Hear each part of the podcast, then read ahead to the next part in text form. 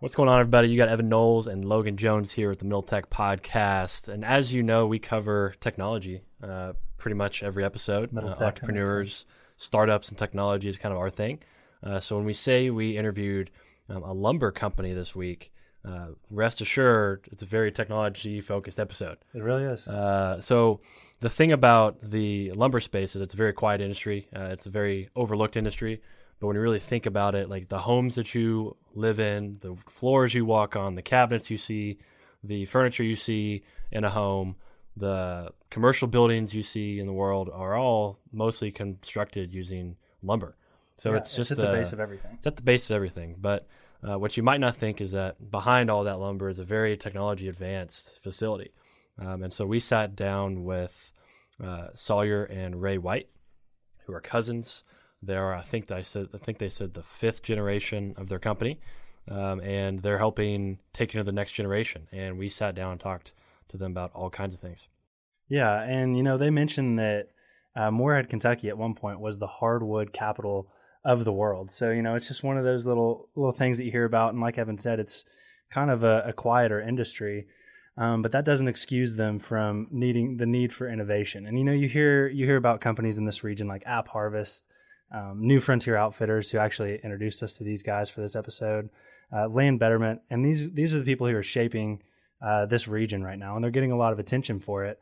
Um, but at the same time, it's companies like Harold White Lumber who are are you know adding in layers of sustainability and efficiency into their business, and it's making a, a very big impact uh, on the way that business like that is conducted and the way that uh, you know these goods that we rely so heavily on for our infrastructure are produced. So you know this is also a really special episode for me just because I'm from this area. Uh, I've spent a lot of time in Morehead, Kentucky, and I know what this region is capable of. Uh, so to sit down and talk with uh, fifth generation, um, you know, these guys who are, are going to be building this company into the future, uh, I can just tell how smart how smart they are and where they want to take this company and how they want to introduce technology into it to continue to grow it uh, and shape this region. It's just really exciting exciting for me. Um, it's very obvious for me to see uh, where this region is going, and we have some really good people at the helm that are are leading that innovation. So we're excited to to get into it. Um, let's talk lumber.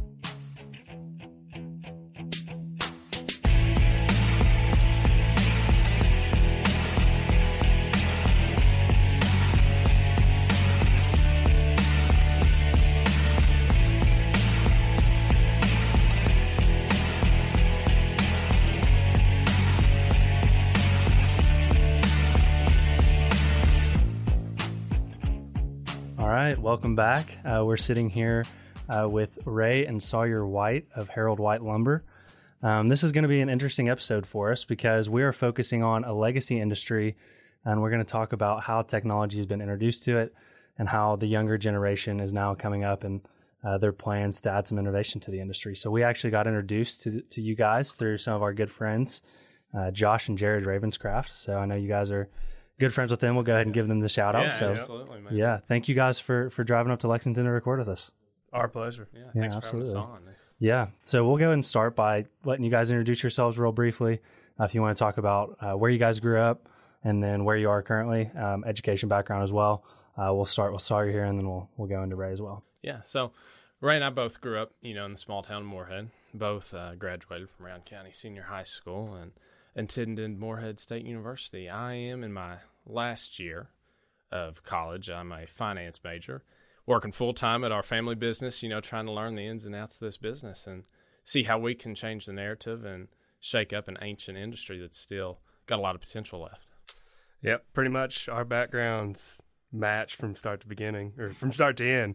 Uh, graduated in Morehead. Uh, let's see, during the summer. Um, have we have both worked in our business since we were pretty much able to. I started when I think I was 17, maybe, and him probably around the same time. Quit basketball to work, so that was how that started. Um, in fact, I to my knowledge, I was the first outside of our parents and their siblings to work for our grandfather. And then he came next, and then his brother will probably be the next one after that. So, pretty interesting. So is this something that when you guys were young that it was just kind of you wanted to take it over? It was known that you're going to take it over, or was it something that your your the older generations kind of had to talk you into? I I think it was always expected of us. hmm Uh, right. Yeah, we grew up, you know, running around on the lumberyard. And that was our, you know, that was our livelihood. That was our playground, and and learning kind of the ins and outs. You know, as we were coming up, you know, there's a lot to take in about our operation, and and over the course of our lifetime, really, we learned a lot from our grandfather and our our dads too. Yeah. And one of the things I kind of want to dive into here is I don't think many people realize, you know, how important the lumber industry really is. Like lumber is seems to be pretty much the foundation of, you know, furniture and buildings and just all sorts of infrastructure that's all around us all the time. So I kind of want to take this conversation from when you're you're the oldest oldest generation. I'm not let's see, would that be your great great granddad? Yeah, great, Great great granddad. Yeah. So greats. when he started that and then I want to start to transition it into how it's changed and then where it is today and and where you guys want to take it as well. So let's start with uh, when it was founded and uh, why it was founded and, and talk about uh, that story of your your great granddad getting into it. So, my grandfather, Harold, founded our company in 1968 with four employees. Um, he primarily bought lumber from local sawmills in eastern Kentucky. Um, once he received that lumber on our lumber yard in Morehead, he would inspect it and grade it um, and prep it for shipment to furniture manufacturers around the greater Appalachian area. In the 1970s, he saw a shift in the market and realized the need for uh, kiln drying capacity, which was a fairly modern technology for the time. He um, once he installed these kilns, it really opened up a lot more markets domestically and internationally.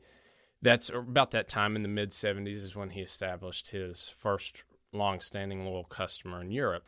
And through that relationships and many others along the way formed uh, a really a pretty good network, you know, internationally f- for our lumber, you know, and once the demand kindly outpaced the supply, he installed a, uh, a sawmill on site at our Morehead facility. And ever since then, you know, we've just been producing our product there on site, and it allows us to have strict quality control measures all the way through the entire process um, until our product lands on their wood consuming facility. So, Sweet. Okay, so is is America kind of known for for lumber, or is is a lot of it being imported from other countries as well? I was talking to him on the way up here. You know, as Americans, typically we think of really nice exotic woods and we think of like mahogany, stuff that's not from the U.S. Now, I go to China with my dad annually because that's our largest customer. But China as a whole is. Whenever we go over there, it's pretty fascinating. Everyone in that industry always refers to North American hardwoods. When people from all over the world are over there to sell, and they always refer to this area of the country. That's where they want their hardwoods. Eastern Kentucky, Really? Yes. Eastern Kentucky is known internationally Yes. for wood. Appalachian hardwood, man. known for more than just coal. yeah, yeah. Surprisingly. I didn't know that. So, what are some other like well-known regions that wood comes from? Does wood come from uh, does Canada and kind of like that northern part of the United? Yeah, like, New England, New- uh, North- you know, Michigan. Uh, you know, our southern area of the country has some um, good hardwood as well, but really primarily the Appalachian region is known as a premier producing hardwood, uh, you know, area and region. Kentucky, I think, ranks one of the top third hardwood producing states in the nation. So Something else to be proud of. yeah, hey, yeah, exactly, right there. paint the picture of like how big the industry is and some of the uses of lumber. You know, you mentioned you mentioned earlier, you know, housing, furniture. Give us a percentage or an idea of like the percentage of where lumber is going to. So you know, lumber, the lumber industry in general, it's a it's a major economic driving force for the state of Kentucky. You know, it employs I think indirectly around fifty thousand Kentuckians. You know, put food on the table for them, clothes on their backs, and has for nearly two you know two hundred years.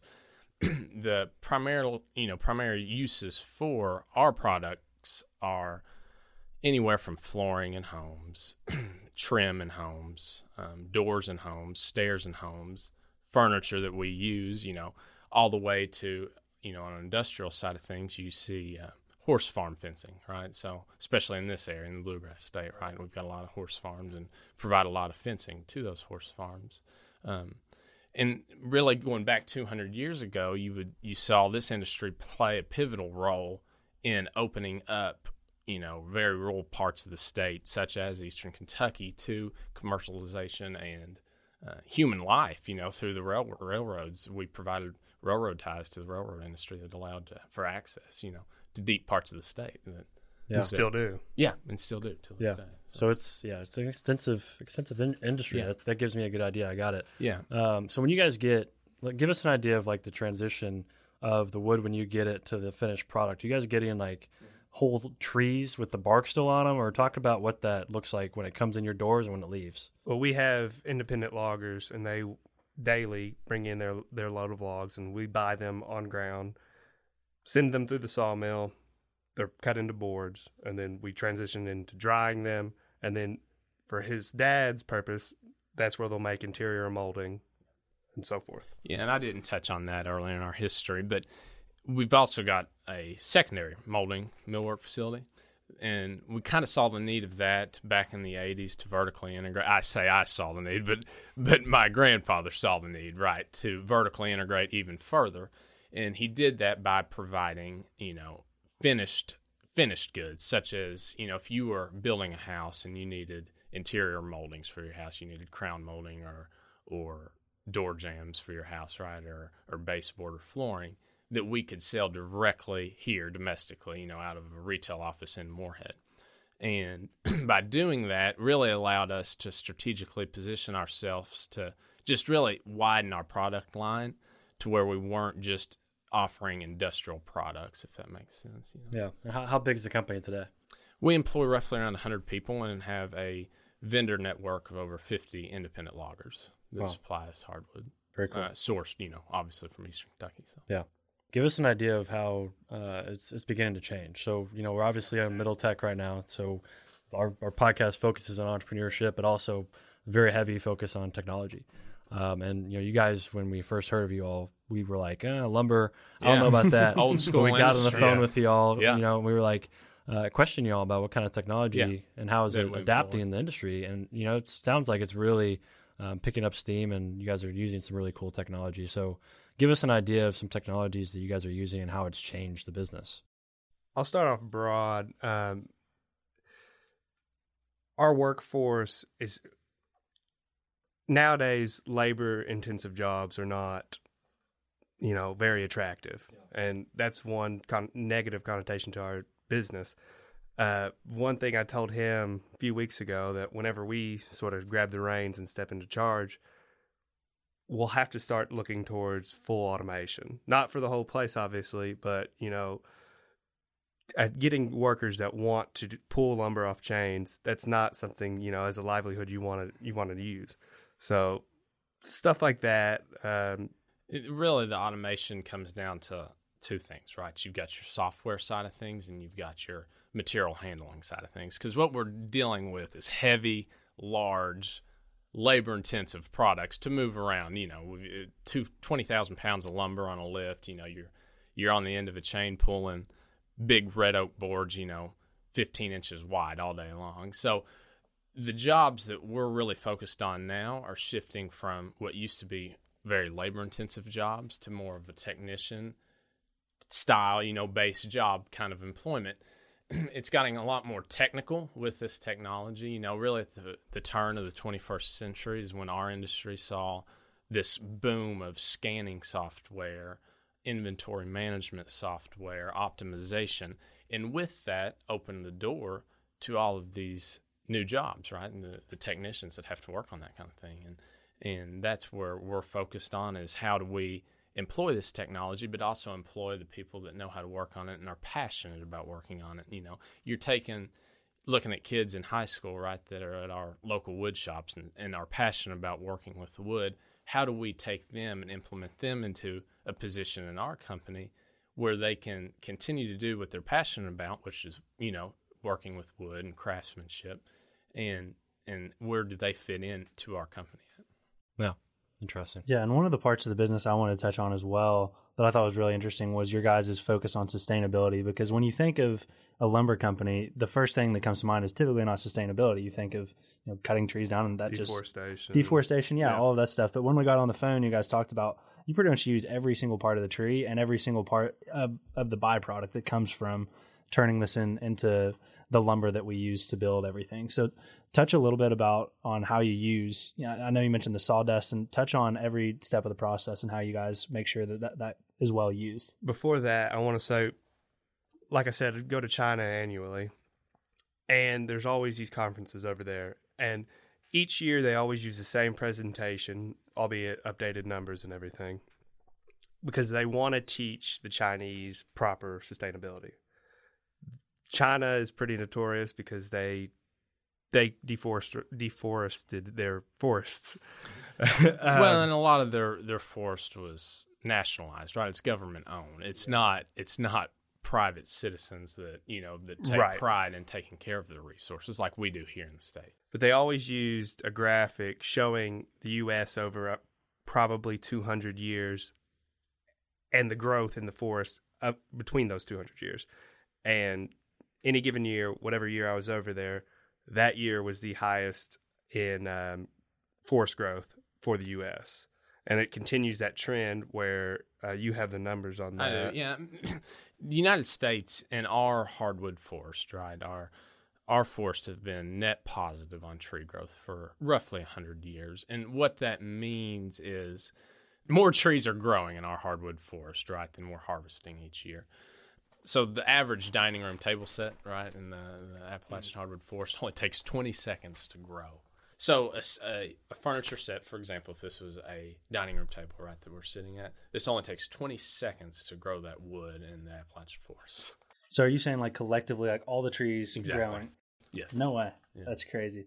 And Is a that- minute for the average four four person American family home is one minute of Are flooring. you serious? I think that kind of puts into perspective because you see forests. How sustainable? Wow. It, it, You- it really. I mean, it's it's nuts. Well, I mean, you, you see forests and you don't think of them as just like you know they're growing, but we never see forests like getting taller, Exactly. so you don't think Yeah. about it really. with that being said, the exact numbers are for every tree that we remove, two and a half grow back in its place. And the science behind that is is is called the canopy, right, in the forest open. So when you when you cut down a tree, it allows the sunlight to penetrate the forest floor, which allows for photosynthesis, which allows these younger saplings on the forest floor that were competing for sunlight because they needed growth, allows them then the chance to grow upward. And so, with this thing called best management practices, which all of our loggers employ, it it's a sustainable method of harvesting these trees. You know, trees are like any other crop in the world that you have to harvest them at their maturity or they will die. And that's a resource gone to waste. And so that's kind of the the route that we're taking is that, you know, this is a sustainable industry and the science is there to prove it. You know, the numbers are there to prove it. It's just we have to communicate that better to the public on how we're doing it. We have to be more transparent, open ended. Are there laws around that? So, like, uh, is there a law around how you can harvest and how you have to make sure that you know two trees, two and a half trees are there for every one harvested?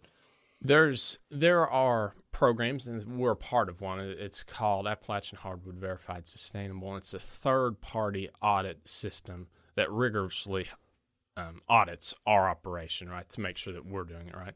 Now we're not the guys out there on the ground picking up chainsaws, cutting trees. There's, you know, that's just not our day to day jobs, right?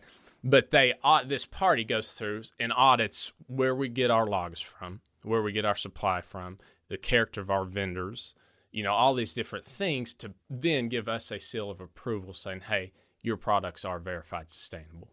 And and that's kind of actual, you know, laws in place. That's the beauty of of being private landowners, which, you know, the majority of the United States is, you know, forests are held by private landowners. Yeah, and, and go back, you know, go back into that story of how you guys are you know, making sure there's not a whole lot of waste from from Yeah. your product. Yeah. Like keep keep that chain going on sustainability and how it all ties in together.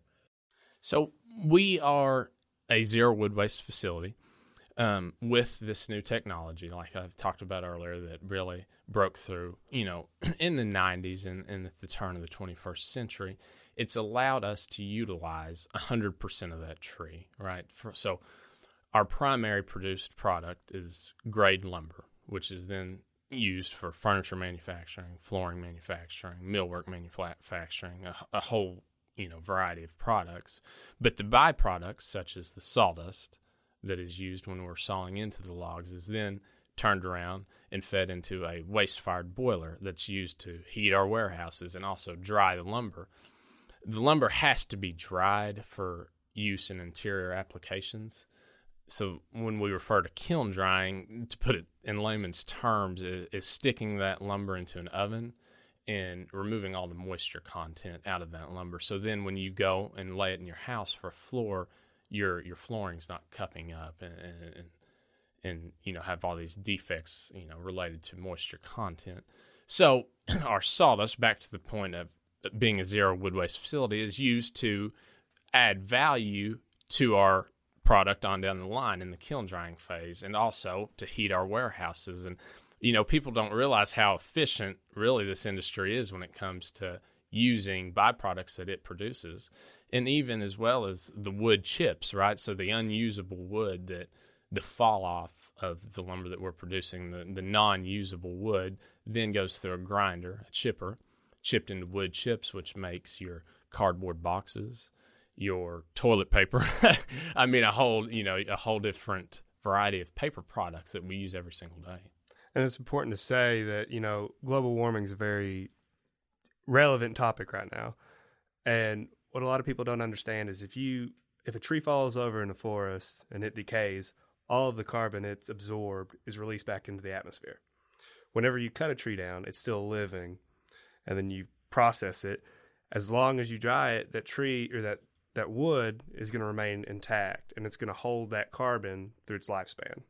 Yes, and so that carbon is then banked into that wood fiber for the remainder of its life. So you know we breathe out CO two right? Trees breathe in CO2 and store that CO2 in their wood fibers and cellulose which then is, you know, hopefully at maturity, cut, that carbon is sunk and banked in that tree and not released back out into the environment. It's really a productive system when you start looking at the science based logic behind it. That's super interesting. And to jump back to the to the techno- to technology side of this, because I'm sure the sustainability and the technology, you know, are hand in hand. It sounds like it is based on what you just described.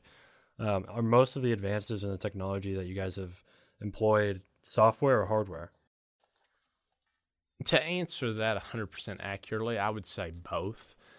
The the hard as fast as the software side of things has developed, you and know, and real we, quick, like what's yeah. an example of the software? So, like, so the t- talk about what software, yeah, doing. absolutely. So the software that we employ at our mill is when I say scanning technology, I mean that we're using laser thin measurements, right? I mean that we're we're maximizing the greatest possible yield out of our wood so that you know it's it's and I don't know where I've heard this but I'm gonna I'm gonna steal a quote. It's not about what you make but it's about what you save right? It's about what you keep. And that's what we're focused on is how much lumber can we keep in a usable product because ultimately that's money recovered right? And so that software has allowed us to to see yields that we would have never seen our grandfather my father would have never seen in the past when you were doing things the old you know the old way this technology has has maximized yield uh, obviously it's much faster than the old methods and uh, much more accurate when it comes Ex- to explain the scanner and the molder. so in 2016 we had fairly large capital investment in our secondary manufacturing facility where we you know primarily produce molding and millwork and, and interior home finishings that that investment was in a scanner and chop saw. So this scanner is scanning this board as it goes through. It's an X-ray machine, like any of us humans would go into if we were going to the doctor, right? It scans the board, measures measures it, you know, looks at all the different defects that that board has on it, even inside of it at that point. Then that scanner communicates with a saw on down the line, right on down the assembly line, and tells that saw exactly on that board where to make the cuts to get the most value, the most wood fibers, and the fastest, most efficient way to saw that up. So that scanner, the hardware side of things, is communicating with the software side of things on the saw on this other end of the assembly line, and communicating with, within seconds. I mean, sending signals back and forth, telling it the best, most efficient way to saw that lumber up into usable pieces for us then to go on and, and mill to other products that we offer. It sounds like it's the perfect marriage of, It of is. hardware And software. it it's is. like You the have to- hardware has to communicate with software and vice versa. It's it's critical how way. fast that they communicate back and forth. You know, it's it's seconds. Every second they're they're sending signals. It, you know, it increases def- most definitely increases the value of, of what we do Yeah. and how we do it. Um, it's it's it's in my eyes it's it's you, this is a must or die right Yeah. technology you have to have it or you're not going to be here in 10 years especially in an industry that depends so heavily on lumber recovery right we have to we have to max i mean it's our natural we would be bad stewards of our, this resource if we didn't try to maximize it the yield out of it is what i'm saying the wood fiber you know it's it's it's a must if you're in this type of business Yeah. So I'm sure that this all this like technology and the advances in this stuff has been pretty recent additions to the company.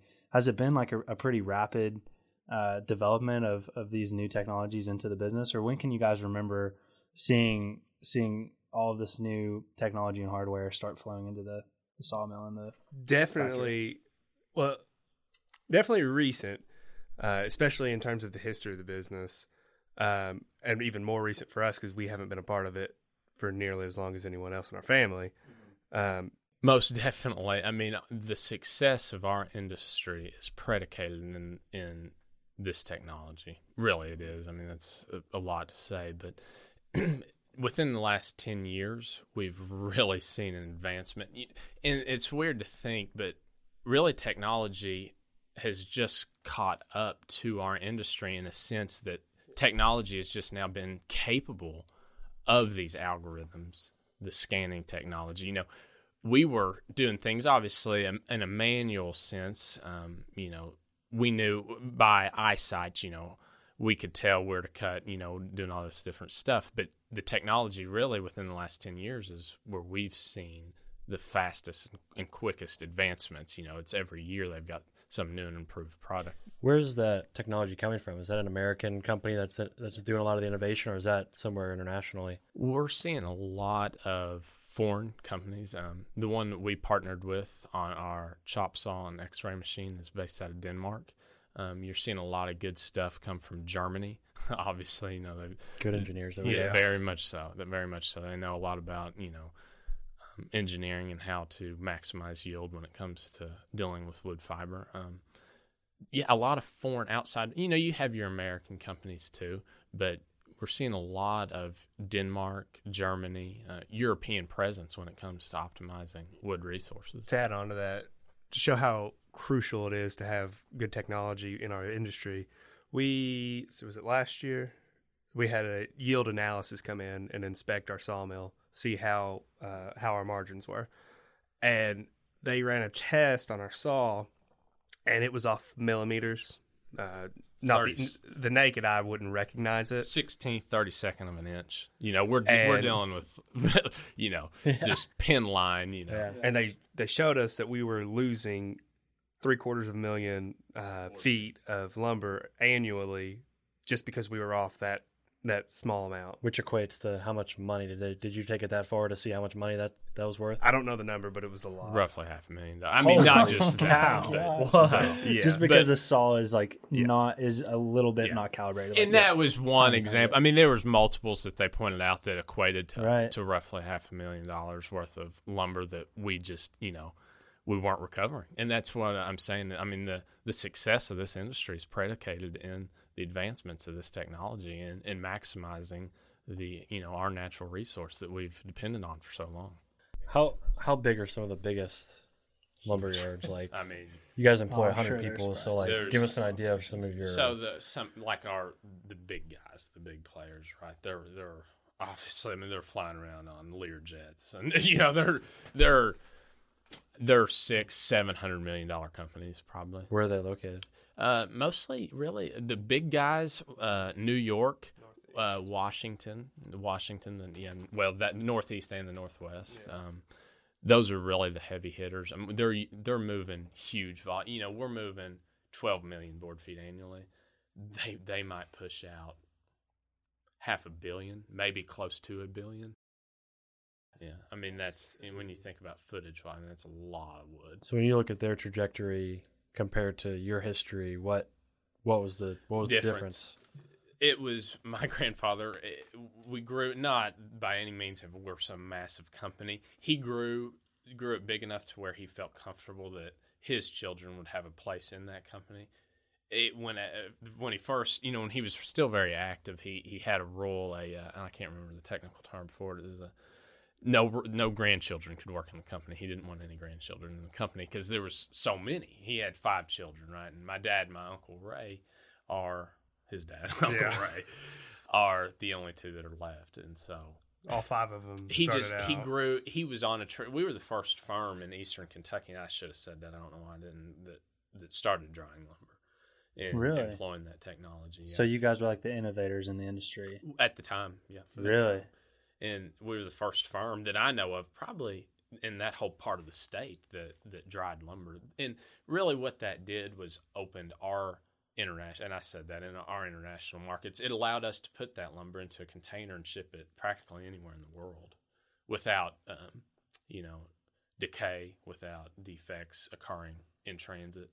and not to break away, a little fun fact: Morehead, as small as it is, used to be classified as the hardwood capital of the world. There was more hardwood being produced in Morehead than anywhere else in the world. No shit, really. Yeah. Wow, That's crazy. would have had would I mean, guessed. it's, it's an industry that's it's It's it's, never going away though. It's ancient like and it's you're quiet. you're you know? always going to need wood. And you know? and and this, you know, back on the sustainability part. I mean, people just, you know, there's a lot of negative connotations because you see it, but when you're seeing when you're seeing rainforest burned in South America, that's really primarily for Or California. for well, for commercialization. You know, people are putting in shopping centers and stuff. You know, that's where. You, but but what's what's being done here in Eastern Kentucky and the Appalachian is selective best management practices harvesting, which is going in, cutting the mature trees, and leaving the young ones to grow. And That's why you have why you see all these forest fires out west. Improper forest management. And that hmm. and that is a result of our nationalized forest out west versus you know the majority of the forest on the east, the east part, eastern part of the United States is privately owned, held by you know big land companies, private citizens. Yeah. So in California, when you say they're mismanaging their forests, they're cutting like. what does that so mean? whenever your older trees, whenever they fall and they lay there and rot, it's just brush for fire. It's kindling. It acts, and Trump, I think he caught all kinds of hell, not about him, but he said that it, it acts as a, I can't, it explodes, right, with fire. It's, and it's not like It's that. like exaggeration to the. Exactly. It's it's fuel, right? Yeah. So that dead. So when a tree reaches its mature age, which is around eighty years, it will fall. It will die at some point, whether that's from a lightning strike, very cold winter, another tree falling on top of it. In that, then you have all this dead wood laying on the forest floor. And when he referred to cleaning the forest, he's talking about removing this dead wood, which, which acts as as fuel for this Yeah. fire. So that's why you see these. I mean, just awful forest fires out west, is because their forests are they're nationalized mostly out there. Is uh, this is a question kind of just a, a macro. Um, when it comes to lumber, is there another material out there that threatens the lumber business? Like looking into the future, you know, buildings and um, all kinds of things you guys that are built with wood now. Are there materials that are being developed that threaten the lumber industry? Yeah, and so that's one thing that we have paid specific attention to. And and it's funny. A lot of these materials such as laminates and and wood you know, wood lookalikes, right? And, and concrete and tile and take far more energy to produce those types of products than than wood does to take to produce. You know, we're a study came out mm, I think within the last three months, American Hardwood Export Council, and they specialize in the exportation of hardwood lumber to international markets. And that our industry actually has a negative carbon footprint when you take a look at the carbon that we're banking in the products that we're producing versus these wood lookalikes, tile, concrete, steel. You know, um, you know they're not storing that carbon in the life, you know, of their product. So Yeah. Um, so, kind of the next place I want to take this conversation is focusing on building this company here in Eastern Kentucky.